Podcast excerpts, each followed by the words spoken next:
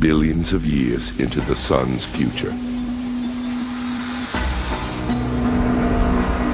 Our sun has aged, and we've tried to live under the light of a hotter, brighter star.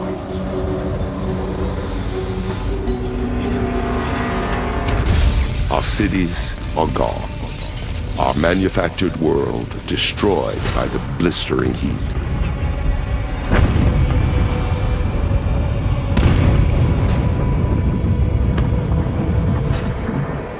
Any kind of life has become impossible.